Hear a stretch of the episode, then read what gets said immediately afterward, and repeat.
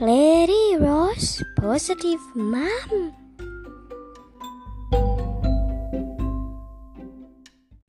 นิทานเรื่อง วัวกับเจ้านายคนใหม่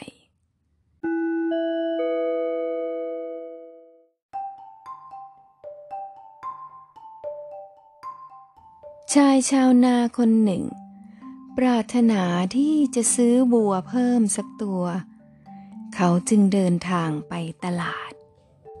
พอถึงที่ตลาด ชายชาวนาก็เลือกดูวัวที่เขาต้องการจะซื้อตัวแล้วตัวเล่า มีวัวอยู่ตัวหนึ่ง ซึ่งเจ้าของมันอยากจะขายมาก และก็ได้คุยกับชายชาวนา พร้อมกับตระเตรียมให้ชายชาวนานำวัวกลับไปลองเลี้ยงดู ให้รู้ว่ามันเป็นอย่างไร เมื่อชายชาวนากลับไปถึงบ้าน เขาก็รีบนำวัวตัวนั้น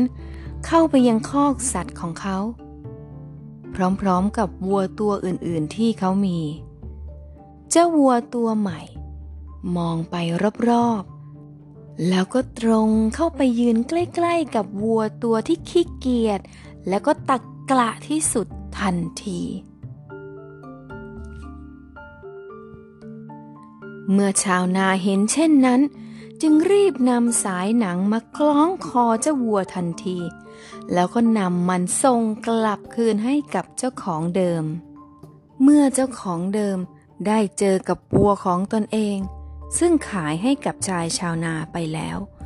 เขาก็รู้สึกประหลาดใจ ว่าทำไม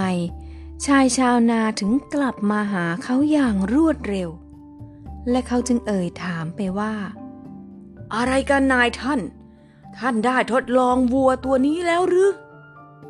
ข้าไม่จำเป็นต้องทดสอบอะไรอีกแล้ว ชายชาวนาตอบกลับทันทีข้าได้รู้ว่ามันเป็นเช่นไรแล้ว จากเพื่อนที่มันคบนั่นแหละ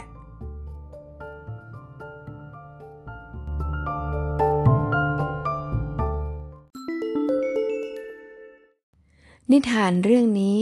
สอนให้รู้ว่า ควรศึกษานิสัยคนจากเพื่อนที่เขาคบด้วย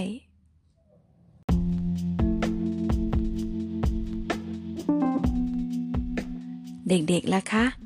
ก่อนที่จะคบใครเป็นเพื่อน ต้องศึกษานิสัยใจคอเขาให้ดีก่อนนะคะ Lady Rose มีนิทานสนุกๆให้ฟังอีกเยอะเลย เจอกันในเรื่องต่อไปเลยนะคะ บ๊ายบายค่ะ